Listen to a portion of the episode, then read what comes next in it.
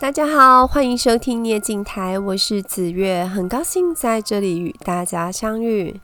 今天有一个比较特别的事情是，我收到这个频道开播以来的第一个抖内赞助，来自一位网友听众。我本来以为是我就是原本就认识的客人抖内的，后来发现不是，他是因为 Podcast 才认识我的一个听众。他留言说：“恭喜你发第三十集的节目了，从很前面就开始听你的节目，还蛮喜欢你讲话的感觉，也学到不少东西。只要你有更新，我在上班或下班的途中就会听。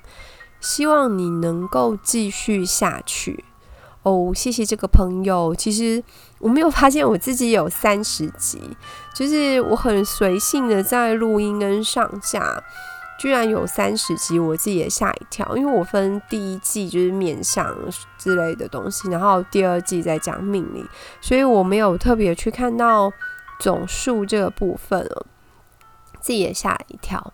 谢谢你哦。那因为录音很有趣哦，然后收到网友的来信也很有趣。那可能因为他们讲私人的事情比较多，我还没有收过是公开的留言，倒是比较多熟客跟朋友私下赖我。那如果就是你们有想要什么跟我聊啊，或是怎么样的话，都欢迎你们留言。那也欢迎你们就是写 mail 给我。都很 OK，我都很欢迎哦。那不管怎么样，谢谢你们的收听跟支持。我第一次被抖内，我觉得还蛮开心的，觉得很特别。谢谢这位听众哦。那我们今天要来讲天府星，这颗星呢是南斗第一星，也是南斗帝王星。我们说紫微是一颗地星。这颗天府呢，也是一颗帝王星，它跟紫微帝座比起来呢，其实是毫不逊色。那天府星，我们一般会说它化气为权，它跟四化当中有一个化科，就是有一样的效力。四化我们还没有讲到，它其实是紫微斗数当中就是看星盘的一个变化，它分为化禄、化权、化科、化忌，依照年份。甲乙丙丁的天干下去做四化的飞行排列，那因为如果这个在最前面讲的话，它其实会有点复杂，所以这个我会放在后面。那简单讲就是化科是好的。那天府星呢，它本身虽然不四化哦，它没有跟就是四化的联呃联动有关系，可是它原本这颗星的星性呢，就一直存在着化科这样子的效力。就是，其实就是好的意思啦。那这颗星呢，有延年益寿跟治煞解厄的效力。你这样讲起来很像在卖药，其实不是哦。他的意思是说，就是天府这颗星呢，如果他没有遇到就是重大的冲克或者是格局的破坏的话呢，一般来说都是长寿的。然后再来就是呃，生平是比较少重大波折的这个状况。那他还是财帛的主宰，也是禄库。那个禄是福禄的禄哦。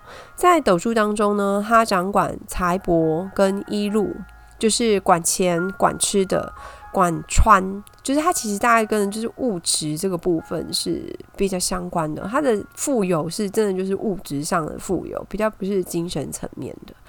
那它是富贵的根基哦。那另一个层面呢，它是紫薇帝座的辅佐星，它有一点是大约是老二的那个地位。如果紫薇帝座是最高的，它大概就是稍微比它次一点点而已。那它可以压制斗数当中的煞星群。我们其实一直在讲煞星，它就是比较大的话有四只，就是擎羊、陀罗、火星跟铃星这四颗星是紫微当中就是比较强大的四煞。可是天府星其实不怕，它基本上不太怕这个。那这四颗煞星是呃，他们都有它特殊的地方，我们之后讲到再细说。我们你简单先记得说，诶，紫微斗数当中有煞星，那原本是好的星，通常遇到煞星都是会怕的。可是，呃，天府是比较特别，就是他遇到煞星，其实是影响算是还好，所以他又被称为号令星。基本上天府是一颗很不错的星宿哦，遇到煞星还可以压制它，即使会有一点点影响，可是真的比别的星遇到煞星影响是小多了。那这一颗星有没有弱点？有，它比较怕遇到空王，空王也是一个不好的星。可是空王呢，嗯，它其实并不是很大颗的星，它对别的格局也许不见得有很大的影响。可是他对天府是有影响的。天府遇到空王，他主孤独，就是呃遇到这样的组合的时候，人的孤独感会比较重。他反映的表征就是沉默寡言，他就是人会比较沉默寡言，然后有一点独心，独来独往那个感觉。接下来是故事时间，天府星的代表人物呢是姜皇后，她是谁呢？在封神榜当中，她是纣王的原配皇后。其实坊间有就是呃一些老师，他们是用三国的人物去对照紫薇。可是其实我在比对之后，我觉得其实都还蛮有趣的啦。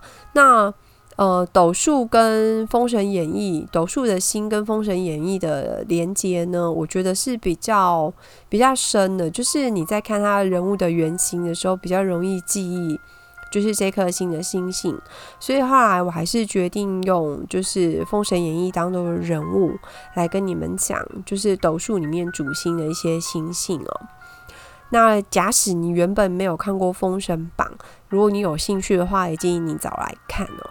那如果你没有空的话，其实也没有关系，因为我大概只是想要表达就是那个人物的特质，所以其实你在故事当中听到他的特质，就可以帮助你去记忆星性的这个部分。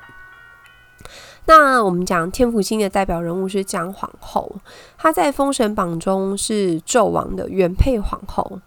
在故事里面的纣王，他其实一出场的时候，其实是一个蛮感觉像是蛮厉害的皇帝，所以他对自己是很膨胀的，就是他觉得他自己还蛮强的。可是他的衰弱，其实是从被所谓的妲己，就是而且是九尾妖狐附身的妲己迷惑之前是好的，是被迷惑之后才衰落这样子。它是一个有点类似分水岭这样，那他们的故事，我们就到他们自己的星星的时候再来说。那在当他还是一个呃能力强大的皇帝的时候呢，姜皇后跟他的感情很好，他在辅佐纣王治理天下呢，是非常的人心的，就是很受到大臣跟民众的爱戴，然后他还生了两个儿子哦。姜皇后的形象是贤能多才，她很聪明、仁慈、有爱心，而且是宽厚待人，气度呢是雍容华贵。那你知道纣王喜欢美女，所以你可以想见他的皇后绝对长得不差哦。可是姜皇后是端庄高雅的美女，她不是那种就是妖娆妩媚的那个类型，不是，她是一种高雅气质路线的。就是跟妲己其实是不同路线。那因为纣王沉湎于酒色，不理会朝政。那时候忠臣为了劝劝劝谏纣王，就是就死掉。我们知道比干掏心的故事，我们之前有说过。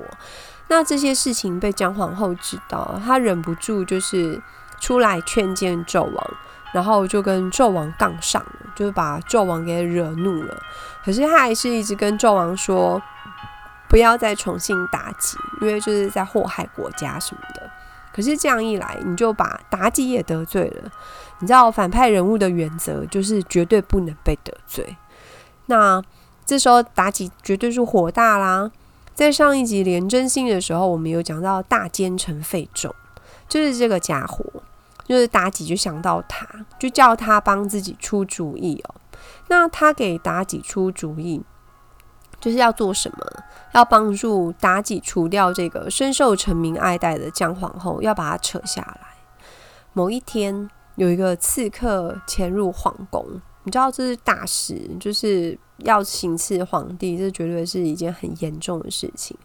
那这个刺客呢，他被活捉了，被活捉就留活口，当然就是要问话。那经由费仲的审理之后呢，发现哟，这个人姓姜。跟姜皇后是同姓，而且呢，他还公认自己是就是呃行刺纣王这件事情呢，是姜皇后指使他的。然后嘞，有这个口供之后呢，费仲跟妲己就一口咬定，后这个刺客就一定是皇后派来的，想要刺杀纣王，然后让自己的儿子呢可以提早的继承皇位。那纣王就很生气啊，他派了一个贵妃吧，去跟皇后问话，去就是质问他这样子，去问他说刺客是不是他派来的？那。本来就不是姜皇后派的，无辜的姜皇后当然不会认罪啊！而且这个是谋反呢、刺杀皇君王，这个是要就是会累及九族的那种大罪。他为了他自己的族人，他当然也不会莫名其妙去认这种东西。是呢，这个时候费仲跟妲己就在旁边煽风点火，说刺客姓姜，皇后也姓姜，哪有这么巧的事情？肯定是有问题的。然后那时候大臣也很关心啊，因为他们心目中的好皇后现在遇到就是困难了，那他们当然不会希望废后嘛，因为大臣都是支持皇后的。可是妲己想要当皇后啊，她希望把她从皇后的位置上扯下来，所以呢，就是无所不用其极。她就建议纣王就是要让人对皇后用刑哦，如果皇后不认罪的话呢，就挖去一目。这是什么意思？就是挖出一颗眼睛来。就是这个妲己真的是对人的什么器官什么之类的很有兴趣，老是出这种狠招哦。那姜皇后出身贵族，她本身就是有一份傲气。面对这么侮辱人的逼供方式，她是皇后诶，居然要对她用刑，她并不愿意让小人得志，她当然是拒绝认罪。然后呢，就是活生生的被那个内侍，就是呃算太监嘛，挖去了一颗眼睛，立刻血流不止，昏倒在地。皇后不认罪的这件事情传回大殿之上了，还端回那个一颗姜皇后的眼珠子，让群众哗然。那本来想到就是夫妻多年的情分呢，纣王有一点不忍心。可是呢，他们这时候很尴尬，就是因为群臣都是支持皇后的。如果皇后到最后是无罪的状态的话，纣王跟妲己甚至费仲这些人其实下不来台的，也没办法交代。而且他甚至已经挖了他的眼睛，所以呢，他们有点骑虎难下。所以那时候妲己又建议说：“嗯，如果不是皇后所为，为什么刺客要刺客要招供是皇后指使的？而且啊，就是百官都在看这件事情。”所以非让皇后认罪不可。纣王这个用小头思考的家伙，他说：“嗯，有道理。”玩到这边真的是回头难了。于是呢，他又下旨：如果皇后再不认罪的话，就实行炮烙之刑。什么是炮烙之刑？就是用烧红的柱子，或者是铜鼎，或是铜锅子，就是把人的手啊、脚啊，甚至整个人把他绑到那个柱子上，就是他那个完全就是一个酷刑哦。那姜皇后在《封神榜》当中是一个悲催的角色，我都想要帮她写一个惨字。其实故事实在是不忍心讲完了。那可是从故事的人物形象，其实你刚刚已经可以读到天府星的几个特质。我们下面还是回来整理一下天府星这个星的特性哦。以外形来说，天府星入命的男生呢是长方形脸，女生比较偏鹅蛋型。那颧骨饱满，下顎也饱满。男生大多是相貌堂堂的那种长相，一般来说长得还不错，腰背浑圆，不是很瘦的那种，是会让人家觉得比较就是有一点稳重的那种身形，就是比较忠厚稳重的那个感觉。那女生呢，通常嘴唇的话是比较。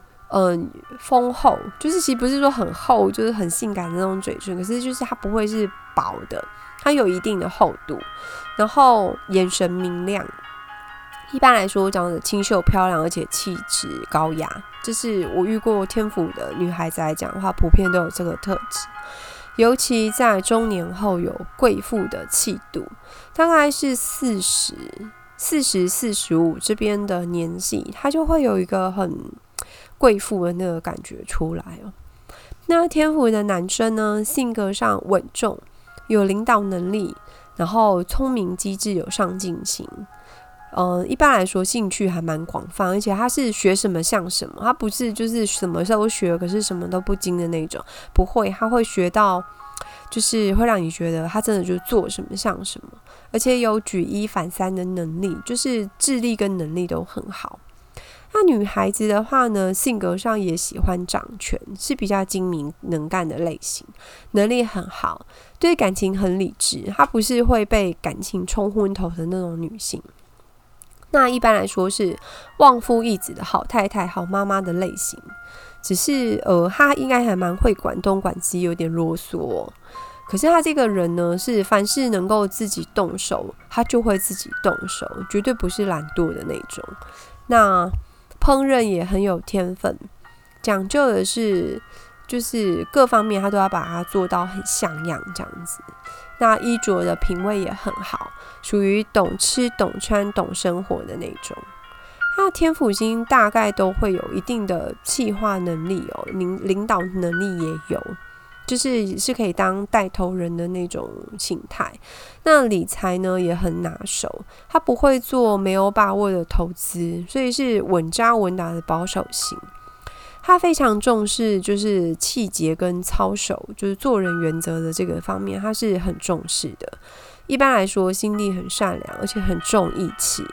交朋友最注重就是品朋友的品性好不好，眼光很精准，他非常会看人，也很有爱心，也有口福。那我讲到这里，你可能会说，这根本十项全能嘛？其实没有，天府星也有缺点。因为他们往往自视甚高，所以呢，他会有一点自负自傲的那个傲气存在。你也许跟他平常相处的时候，不见得会感觉得出来。可是你遇到冲突啊，或者是有一些就是呃必须要相争的那种场景的时候呢，天府的傲气就会很明显，而且他主观很强，不容易被人家左右哦。甚至会因此闹别扭、成义气之类的这样子的状况。那刚刚也有讲到说，他其实是求稳的，所以他本身有些部分甚至会有一点保守，就是没有那么冲啊。那当然，冲有冲的好处，保守有保守的好处。其实他你你可以说是优点是缺点。那天府星的话，他另外一个部分是因为很聪明，而且他很精算。所以有时候就是有些人会觉得天府是比较现实，可是其实他是对内外分得很清楚哦，在他就是心中其实是有一条线的，就是那条线以内的是自己人，那条线以外的是外人。对他认定的亲人好友，他会非常慷慨的照顾，这些人绝对不会觉得他很现实，反而会觉得他很就是很博爱、很多情。然后对自己的亲友非常好，可是他对外人，他就是会衡量状态得失，也难怪外人会觉得他很现实。所以当你遇到天府星的时候，你如果会觉得他很现实，那其实代表只是他把你当成呃外人。这样讲好像怪怪的，可是其实对他来说，真的就是有一把尺。你要进到他的圈子里面的时候，你才会发现他其实是很无私的，一直在照顾他自己的亲人跟好友。那他到底现不现实，真的是看你站的位置啊，就是是被他认定是自己人还是外人这样子。很多人说天府是十四颗主星当中最好的一颗，因为你不管是好，我们论福星好不好？三颗福星是天府、天梁、天同，那当然就是有天府嘛。或者是你要论财星好不好？三颗财星就是天府、舞曲、太阴，诶，也有它，就是你讲福气也有它，讲财星也有它。那天府跟紫薇一样是帝王星，自然有它的好处存在。它呃高贵，但并没有遇到空亡的话，它就不会这么孤独感。那就这方面来讲，比紫薇来讲，就是会更好一点。因为紫微星它原本是就是会带着一种就是高处不胜寒那种孤家寡人的那个感觉，天赋倒没有。所以说他有帝王星的好处，可是他原生的星性是没有帝王星的孤独感。好哦，哎，我觉得今天怎么讲这么久，不小心又讲太多。今天就分享到这边，喜欢我的频道，再拜托记得按上面的订阅哦。如果觉得有点收获的话，也欢迎请我喝杯茶，抖内一下，让我继续为你讲故事、说命理。谢谢大家，我们下次再见喽。